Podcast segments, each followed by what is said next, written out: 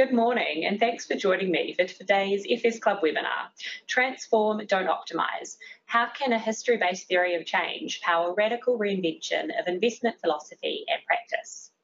In 2021, the Deep Transitions Futures Project convened a global panel of influential investors to formulate a new investment philosophy to accelerate the disruptive, fundamental, and systematic changes required to avoid ecological, societal, and planetary disaster. The result was the transformative investment philosophy and associated action orientated principles, which Victoria Ward and Dr. Wendy Schultz from Jigsaw Foundation will be presenting to us today. Victoria Ward is the director of Jigsaw Foresight and has over 25 years' experience at the forward edge of organisational change, including as a head of research, chief operating officer, and chief knowledge officer. She's also been on the FTSE 100 Index Steering Committee the Board of Life, and the Financial Services Tribunal. Victoria holds a degree in modern and medieval languages from Cambridge University, a postgraduate certificate from the Tavistock Institute in Working Groups, and is an accredited coach. And Dr. Schultz is an internationally renowned futurist with over 40 years' experience in global foresight practice, designing futures research projects for NGOs, government agencies, and businesses, including for Chatham House, the UK Law Society, and the ILO. She holds a master's and PhD in future studies from the University of Hawaii, is on the faculty of the master's program in strategic foresight at the University of Houston, is a senior fellow of the Centre for Post-Normal Policy and Future Studies, a fellow of the World Future Studies Federation, and a fellow of the Geneva Centre for Security Policy. I think it's the most time I've seen future in a paragraph before. Um, now, before I hand over to Victoria and Wendy, the usual brief housekeeping points from me. If we haven't met yet virtually or in person, I'm Charlotte Gilbrashley and I manage the FS Club here at Z/Yen and I'd like to warmly acknowledge our very generous sponsors who enable us to continue to bring you a wide range of thought-provoking content across finance, te technology and economics.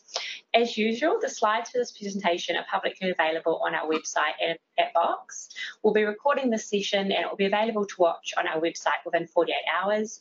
And we'll also be holding a 20-minute Q&A after this presentation. So please use the GoToWebinar chat facility to type your questions into me early on, and then I can feed them into the conversation. Now, without further ado, it's my pleasure to hand over to you, Victoria. Thank you very much, Charlotte. Uh, Charlotte's really laid out the context extremely well, so let's um, move quickly to the next slide and uh, show you how we're going to spend the next uh, 20 minutes. Uh, we're going to take you a little bit through the Deep Transitions project uh, and the Futures panel that we worked with, some of the highlights of the theory of change, which has informed a transformative investment philosophy and principles, and then we'll look at where this very important project is going next, and Charlotte will then chair the questions. I do, would just like to say before I hand to Wendy to um, take us through some of the meat of our uh, presentation, what a privilege it is to be here. Thank you, Charlotte and Michael and everyone at Z/Yen for having us, and also in an anticipatory way, what a privilege it has been for Wendy and me to be part of this deep transitions work and being a continued part of it. So uh, I'm feeling very privileged right now. Wendy, over to you. All right, I think we need to move rapidly through the next two slides. That's more about us. Next slide. That's more about what we do. Next slide. Deep transitions. All right, the project. Next slide, please. What is a deep transition? So let me see how quickly I can summarize what is in fact a really dense theory. It's the core part um, of this theory or the core focus is about essentially complexity.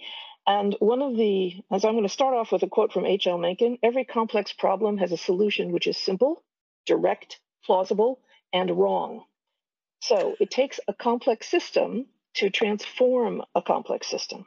Deep transitions theory basically suggests that any deep transition, that is, a truly profound civilizational shift, requires transformations that link across many socio-technical systems, I'll be defining that in a second, in ways that support and amplify onward change. Socio-technical systems uh, like the global food chain, the energy system, and our systems of mobility, which are the three examples we actually worked with in the Deep Transitions project. Next slide. Next slide. Yeah, so core concepts. what is a socio-technical system? They are those systems of infrastructure, people, actors that provide key societal needs like food, energy, mobility, water, health, etc. And they generally consist of actors, operating assumptions and rules, and infrastructure. Five key elements science and technology, industry, culture, consumer behavior, and policy. Rules are basically all the explicit and implicit understandings of how we get things done, right? How things work and how we get things done. So, our values, our beliefs, but also explicit framings of values and beliefs like laws and regulations our accepted patterns of behavior about how we move around, what we eat and what we want to eat, how we use energy. All of those are part of the rules. Again, they can be implicit and explicit. The regime is essentially what we what what our operating system is today right? It's the set of stable and consistent rules that are currently dominant and that we take for granted as the way we do things. So along with the actors who reinforce and benefit from those rules and so those actors tend to work to strengthen and codify the existing regime and keep it dominant niches are those little seeds of change that are popping up here and there that essentially you could call seeds of tomorrow springing up today that are they may be radical innovations so new technologies. They could be revolutionary new scientific paradigms new business models. They could be um, new uh, social practices. Anything that demonstrates an alternative to the current rules and regime those are the basic concepts we're working with. And now back to Victoria for a historical example.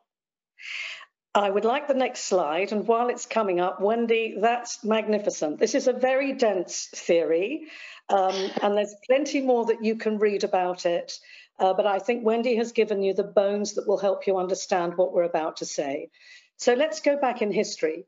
The first deep transition in the theory uh, and work and practice of sustainability transitions, which has been going on for about 25 years, was the Industrial Revolution. That led to profound innovation and reinvention, patchily in different parts of the world, and it's still going on today. Our society changed, our systems changed, our energy, mobility, and food systems changed, and all those changes were strongly interlinked. Now, that had some very good sides, and it also had some very bad sides because, for example, we are now still using fossil fuels, we're exploiting resources, there's biodiversity loss. So it's a very mixed picture, but it nevertheless was a massive reinvention of society and technology as we understand it. So it is by looking at that first deep transition that this theory of change has been constructed. If we move to today, and the next slide, what the work we've been involved with is thinking about is what would it take to create a second deep transition? How can we intentionally set ourselves towards futures we might want, changing many systems at the same time? And sustainability transitions, the second deep transitions, thinks about how we can apply the theory to get out of the crisis that we're in, the planetary crisis, the people crisis, um, and so on, and make ourselves resilient and sustainable as a, as, as a society. And that brings us to um, a, a, little theoretical picture on the next slide. Uh, a, a very important point about using this theory is that nearly all of our application of resources in the way we think and act at the moment as investors, as policymakers, as governments, even as ourselves, might tend to optimize the system we're in because that's what we can manage. That's what our systems support. That's what the existing regime backs. Some people will go further and partially redesign a system, for example, electronic vehicles with electronic charging and so on and so forth. There's a little bit of redesign beyond optimization as we move away from combustion engines. But that's still not a systems change. And so a systems change takes transformation of all kinds, and it also takes thinking about the, the justice repercussions of the changes that you make. So it's not just about in, in, in, income, it's about are we doing this in a socially just way? Are we making the transition fair? So systems change is about applying many kinds of resources and being wary of getting stuck with a systems optimization mindset. And those two words, optimization and transformation, are two words that you will hear a lot as you get into the meat of deep transitions. Um, Wendy, I think it. Oh no, it's me next. So you. It's still me. Um, so, in summary, what can we learn from the first deep transition and the theory of change that has been developed? And how can we apply that to shape the future and the second deep transition? And that's where the Deep Transitions Futures Project comes in. It was funded by uh, James Anderson and Baillie Gifford, an asset management company, in 2021. Next slide, please. Uh, to fund the Deep Transitions Research Team, who I must say are an absolute joy to work with. They're incredible, brilliant, entertaining, wonderful academics and people from other worlds as well. How could, uh, so they, they were funded to work with a stellar panel of global investors uh, on the next slide, please, just to give you a flavour from all kinds of geographies, from all kinds of institutions, um, to come together and go, well, so what can we do about this? How can we create an investment philosophy that is transformative and beyond ESGs and other activities that have been going on? Next slide, please. I'm not going to go through the detail of this, but the point I wanted to make is we started out, Wendy and I convened the year long panel. So we were responsible for the design and facilitation of a panel that was nearly all virtual, unexpectedly, because of COVID. The first set of meetings was about getting to grips with the deep transitions theory from the investor's point of view and everyone getting to know each other. The middle bit, which Wendy's about to talk to you about, was world building, as we now call it, which is imagining preferred futures. And the third um, piece, which is where I'll end up with, is thinking about having thought about future worlds we would like to make, how can we apply the theory to create a philosophy and principles that power a new kind of investment? Wendy, over to you. Uh, right. So, how did we actually build three desirable worlds that could serve as potential um, endpoints or designs that we, we wanted to move towards. We began with niches and we ended with niches. So we looked at emerging niches in each of our key example socio-technical systems, food, energy, and mobility. And we, uh, we identified where those niches followed some similar new alternative rules across systems in different ways. So, an emerging innovation in energy possibly supported an emerging innovation in mobility or a different way of uh, moving food. So, identify where niches followed similar rules across systems in ways that amplified the effect of all their interconnected changes in food and energy and mobility. We clustered them following similar um, sort of uh, design patterns and, and value patterns into three different storylines driving towards three different desirable future worlds. Next slide. Next slide. The storylines um, are differentiated by primarily by the values and worldviews that have created this new set of rules and a new regime. First Do No Harm really focused on innovating by designing in harmony with nature and respecting the local context. It was far more distributed and decentralized. It focused on ecological regeneration and restoration. Next slide. Frugal, after the frugal turn, really focused on creating a very different worldview from what we might call the uh, consumerist hyper-growth value set that is currently basically underlying most of the global economy. And the idea that people would aim towards a sufficiency in consumption, uh, partially as a response to unprecedented global disasters and shocks. So people are pulling back, living, doing much more with uh, much, much less. And then next slide. The final uh, storyline, the final desirable world, we called Earthshot, and it basically takes a centralized big tech, high technology approach to throwing different um, big solutions at transforming world systems and addressing climate change. We then use those three different storylines to create action maps to show how different, next slide, different collections of niches. So this is a, a, a map where people were trying to create an ecology of niches that would support each other and tend to drive towards the do no harm world. And that was basically world building and working with the worlds. So, Victoria.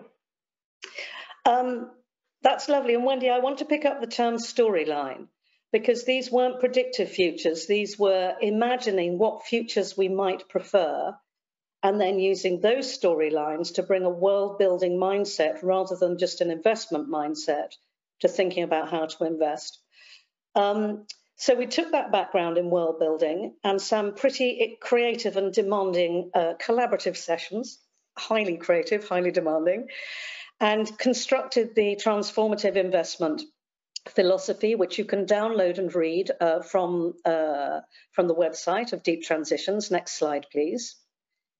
Um, I, well, these pictures are in because this was literally the only time we met. I just want to say we did this interdisciplinary work virtually, and that took a great deal of good humour, suspension of judgment, a willingness to collaborate with relative strangers uh, monthly when you all, everybody had very busy schedules. And the only time we met was in May or June, early June last year, where we came together for two days in Utrecht and hammered out the um, those of us who could be there, and some you can see Jack inviting to be there on their on his computer.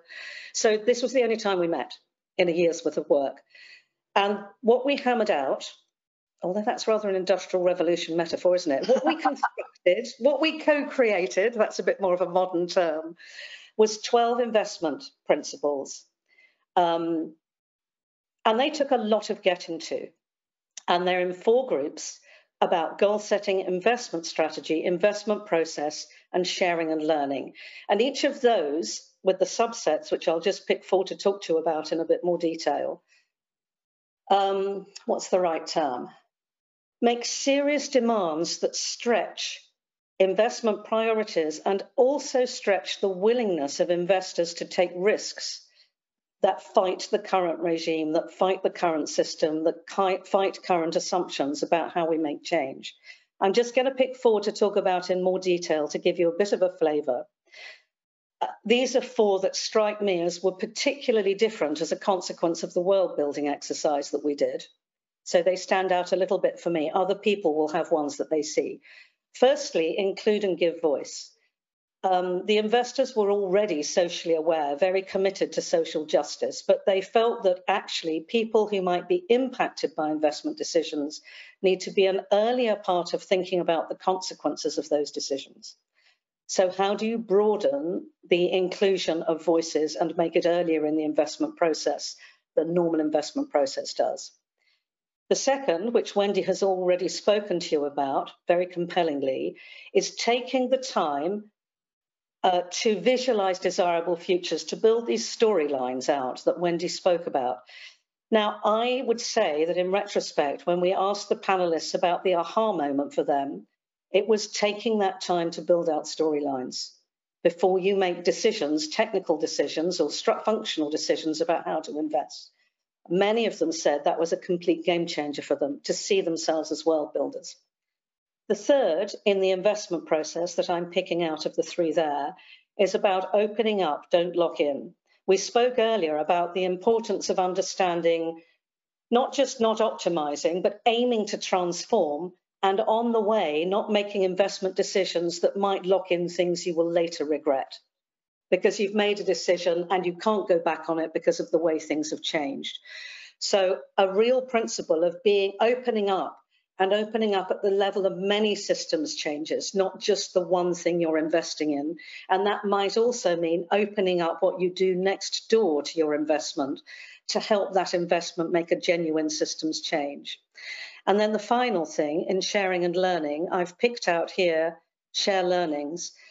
Lots of the investors had been doing this kind of thing in isolation because they were all interested enough to come to a very demanding year long panel you know, they volunteered their time and energy um, way beyond actually what they might have thought originally the commitment was, I think. And many of them found a great relief in having a safe space to share learnings and not be alone to work out how what they're learning from each other, how their experiments are changing things, how they're changing their investment practices. So that that sense of being together in it and companions, I think became very important to them. And is part of why, if I go to the next slide, and I've got three minutes, I think, for us. Yes, we've got three minutes, Wendy, to get through what's next. Okay. All right. So those principles and all of this work are being carried forward into what's being called the Deep Transitions Lab, which is an integrally safe experimental place whose mission is to contribute to the sustainability revolution by um, experimenting, running research programs, and running training and outreach. There's much more about that on the website and in the investment philosophy, but it's already gearing up and starting to do some very interesting work. I will pass to Wendy to talk to you about one small piece of the kind of work that uh, is sort of in the time between the philosophy and the lab as it gears up. Right. So next slide.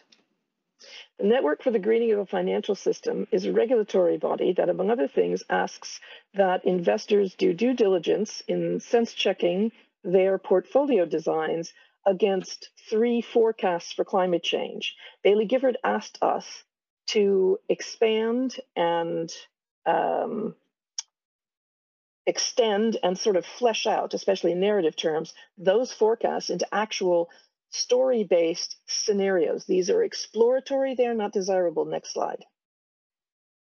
Mm. Right. So that's this project was the NGFS climate scenarios expansion. Next slide. What we did was use a scenario wireframing and an impact cascade mapping technique. And you're thinking, what? Talk to me later about that. That focus on a particular geograph- geographic area as an example for each of the forecasted outcomes. And the, the base information we had were the, again, uh, modeled forecasts of three different sets of climate outcomes that NGFS produced. Um, one was a kind of, uh, we sort of muddle through, but things are kind of fragmented and we don't coordinate our responses, divergent net zero. One was net zero, we do pretty good and kind of get there. And one was disaster scenario. That's all I'm going to say about this. But click through to the next slide. And yeah, the next three slides actually, well, just, these are in more just, detail. Yeah. Right. So just keep clicking through. And essentially, what we did with those three scenarios, and there are actually stories attached to them, is the BG investment teams use these to test portfolio design assumptions and identify risks and opportunities in a workshop session that we've devised for them. On to Victoria for the next. For the last one. So just can I have like 60 seconds, Charlotte, or would you like to cut me off? Okay. No, keep going. You. Okay, so that's on the investor side. On the other side, Wendy and I have taken the investment philosophy and pieced it together with a lovely open source thing called Climate Fresque that any of you can Google that was created by a French school teacher, which is a way of participatory systems mapping cause and effect in climate change, whether you're a school kid or a professional, anything at all. And we spliced that piece of participation together with a version of what we're doing in the panel with some scientists from Natural England, climate scientists and scientists of various kinds, earth scientists, and played the niche game. So, what niches could they, as Natural England, influence, having thought about what they might want to influence as an institution in eh, things like healthy earth or marine biodiversity? And the kinds of things they came up with was, well, what if we played a role in re-educating salmon farmers because salmon farming is not good for marine biodiversity and helped with the funding and construction of a mussel farming um, uh, academy so the salmon farmers can be retrained as mussel farmers and mussels are terribly good for the world and you can eat them. Marine biodiversity food the lot so that's the kinds of ways in which this work is being taken out to create new movements and new practices and new philosophies. Charlotte, thank you very much for allowing us to overrun. No, thank, thank you. you. very much. We've sort of right on time, and that was really interesting. We've got um, a lot of questions coming through, but uh, to kick things off, I'm going to ask um, what do investors think are the most challenging aspects of the principles you mentioned? Shall I take that, and then Wendy, if you can think of anything to add, add it on. Yes, please. Um, it's a great question. I think the demands of the existing regime about which beneficiaries they prioritise. So it's very hard for the existing trustees or existing policymakers to really prize future generations and the planet on equal terms with the people who have some direct connection with whatever the investments are. So that leads to then investors being able to stick their necks out. So these people have to take risks possibly as mavericks in their own institutions to fight the existing system. So I think it's their personal risk taking appetite to persuade the existing regime to change. Wendy, what do you think? Yeah, I think that is that is the main difficulty for them that they are they are situated in the dominant regime and trying to essentially um, provide the seeds to switch to an entirely different regime to stay in the theory. And also, um, it requires use of some creativity muscles that maybe they haven't had to flex very often, which was the other part of what they enjoyed about the process, frankly. Yeah. Yeah. Great. Um, Hugh Purse has asked Are you optimistic for the global growth of niches, the space for radical innovation, or are we in a phase where this growth is being suppressed? Ooh, Wendy, you start with that one. That's a great question, Hugh. It is a great question, and and it's interesting because there are apocryphal stories about giant corporations buying up innovations and then burying them in files someplace. But quite frankly, with the massive decentralization and access to knowledge that we're seeing, and so the decentralization and the distribution of um, creativity and um, and co-working and things like makerspaces, I am always optimistic about people people's ability to innovate and to come up with new ideas. It is what we do best as a species. We are mad innovators and madly playful in ways that are productive. And Hugh, what I want to add to that, which I think Wendy's absolutely right, is there is really easy access to startup possibility. Uh, the doc, you know, you know, platforms and knowledge and the ability to just get up and go. The challenge here is to educate those startup investors and their venture capital backers in the need for this to be system systemic experimentation, not just a quick good idea. So the education in the commitment to the values of systemic change and bundling up of niches to make that is where you might get pockets of growth, but bundling up niches to really break through, that's a whole different different order of, of challenge. So that's the thing we have to be able to do. Great. Another um, interesting question from um, Clive Bullen. Can you apply your thinking to UK politics? And what would you advise to change UK politics to build a better oh. country and world? Okay, I'm going first. I'm going first. I believe that you can apply this philosophy, this theory of change, this philosophy, and these principles to pretty much any allocation of resources. So I believe this should be at the heart of not policy, perhaps not politics, but policy making. And as a result of that, you would change the relation, the way policy decisions are made and shared. So I think you can, and I think in some places like uh, Switzerland, they've done some very interesting things with new technologies like sociocratic decision making that we just skirt around the edges of here, that would have a knock-on impact.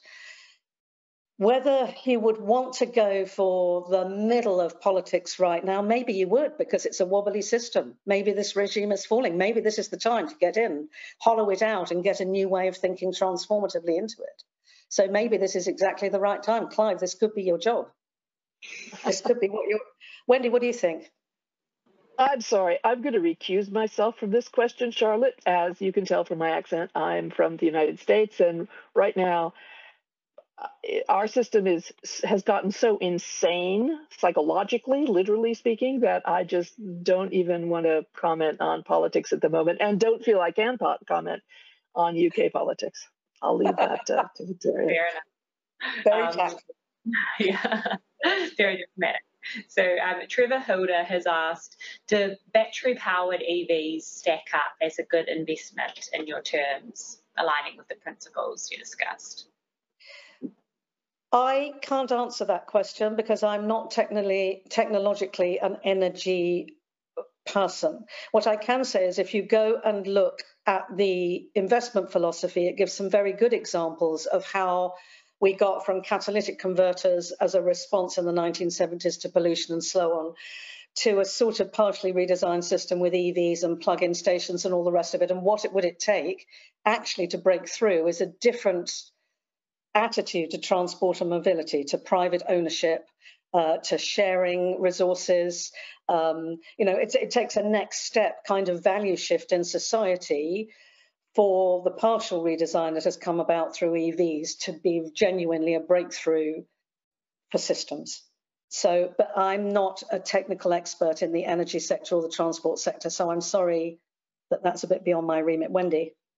Well, what I would say is actually we had people who were technical experts on both the energy system and the mobility system writing the background papers for the Deep Transitions Project. And there is a wealth of material uh, related to specific uh, topics in food, energy, and mobility, and addressing some of those very questions about because it actually was an argument in the team. Sort of we go, look, here's a cool new innovation, and the people that were very deep into deep transitions would say, well, no, that's really just an incremental change. It's not transformative. So we got to be very picky about, you know, what was truly a an innovation that might completely rewrite the rules. That's what we're talking about. Whereas if if you like EVs that are completely not owned, that are shared, mobility as a service, that rewrites the rules in a lot of ways, or at least it would in the United States, where car culture is so much is so deeply embedded as part of the current dominant regime, as they say.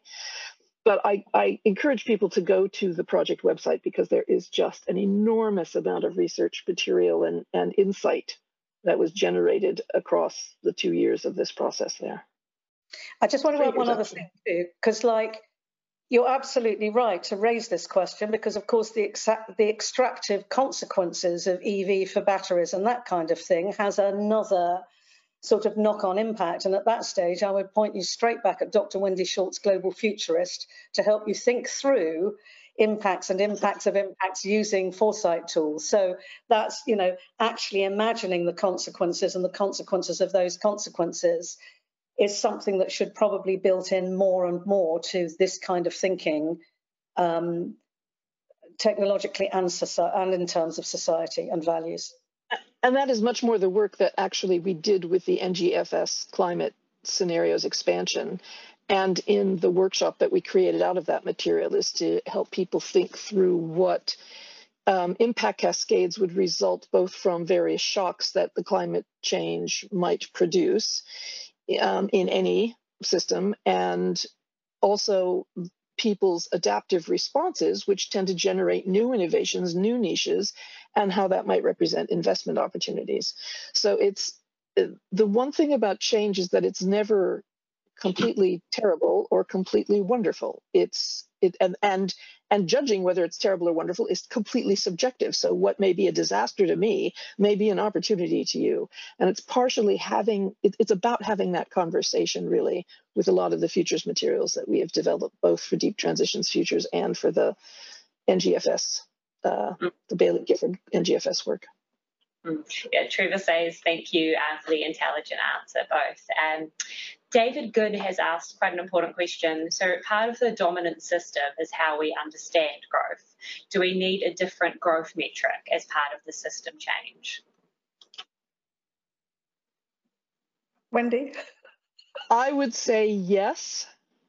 Okay, so I'm I'm going to be candid here and also give you a little of my personal context.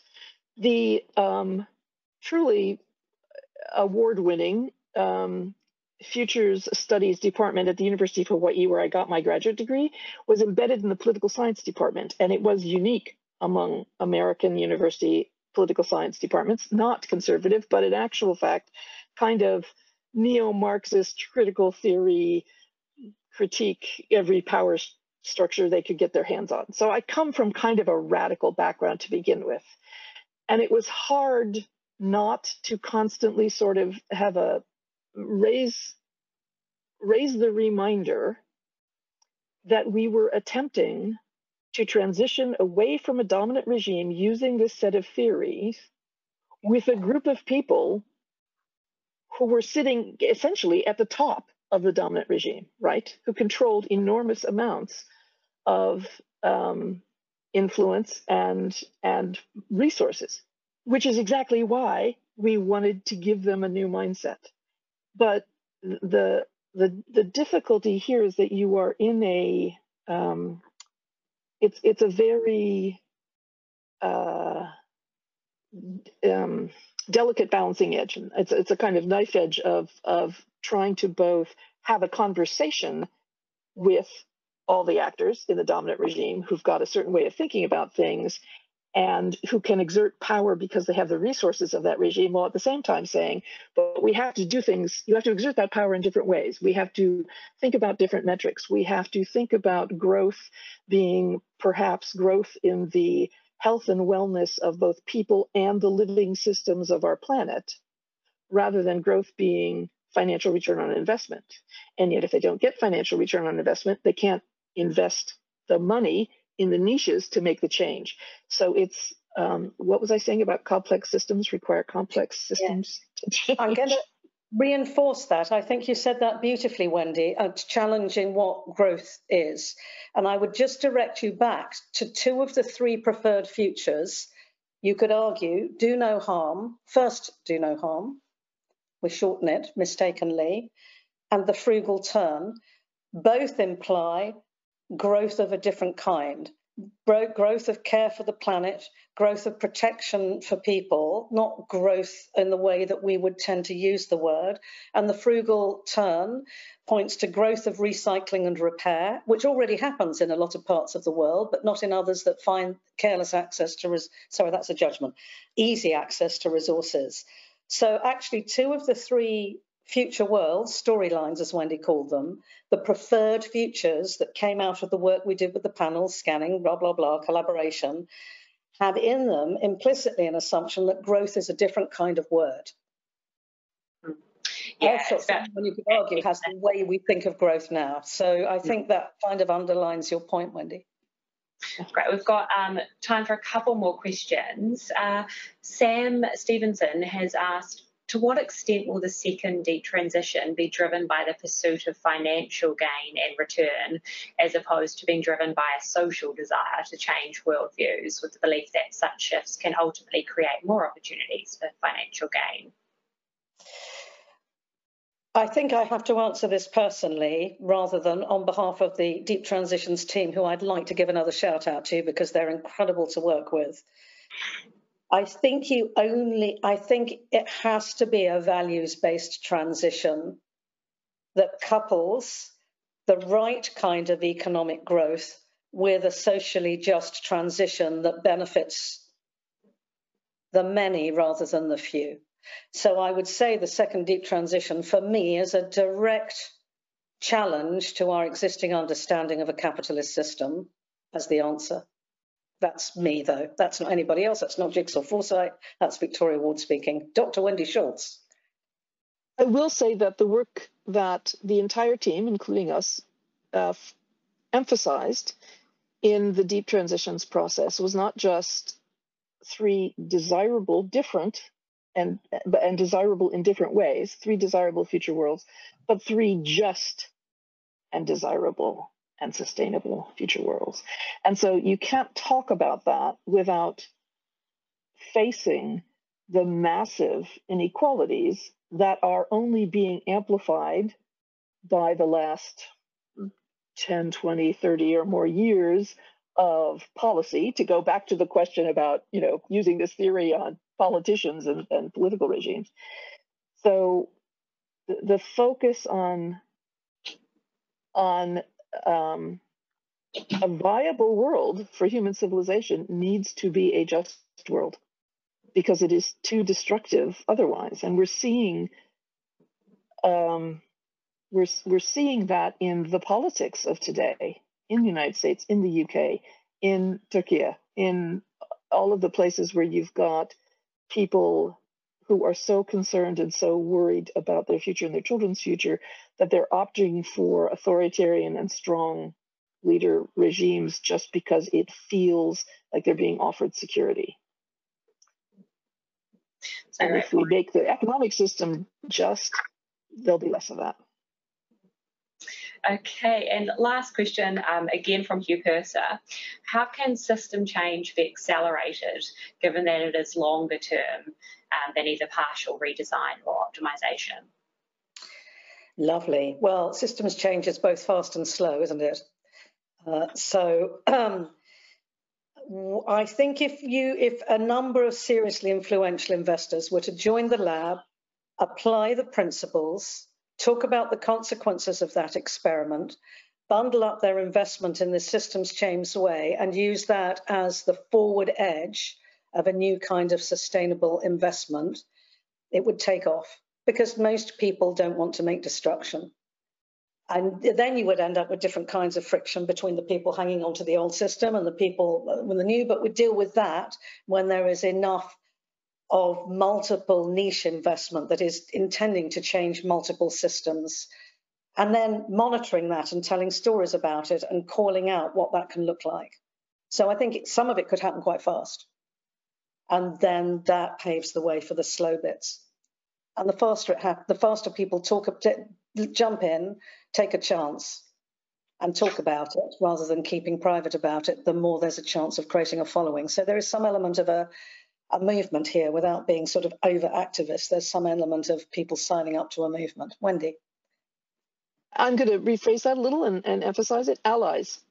So, investors finding allies that share this, these concerns and that share this set of understandings, who then go out and invest in ways that enable people who are innovating and are creating startups to find allies um, and interconnections across systems so that again we start building ecologies. Why is apple so powerful? Because apple built this insane ecology of software and products and developers and technology and it's you know kind of apple's eating the world rather than the world's eating apple right? So allies and ecologies and the the the more allies the more extensive the ecology the more likely you are to hit a tipping point faster. And once you hit a tipping point, then things cascade very rapidly into transformative change.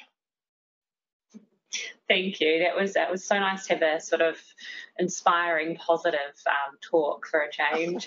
Um, so thank you very much both for sharing your time uh, and expertise with us today. It is really a fascinating and fundamental topic. And thank you again to our sponsors for making these webinars possible. And of course, to our inquisitive audience for logging in and asking such intelligent questions today. Don't forget to check out the forthcoming events page on our website. We've got lots more thought provoking content coming up, including on Thursday, uh, looking at Mauritius and um, Liechtenstein on Wednesday the following week. And then on Thursday, the 29th, we're looking at the EU financial services legislation and associated initiatives. So thank you very much, everyone, and have a lovely afternoon. Bye. Thank you, Charlotte. Thank you.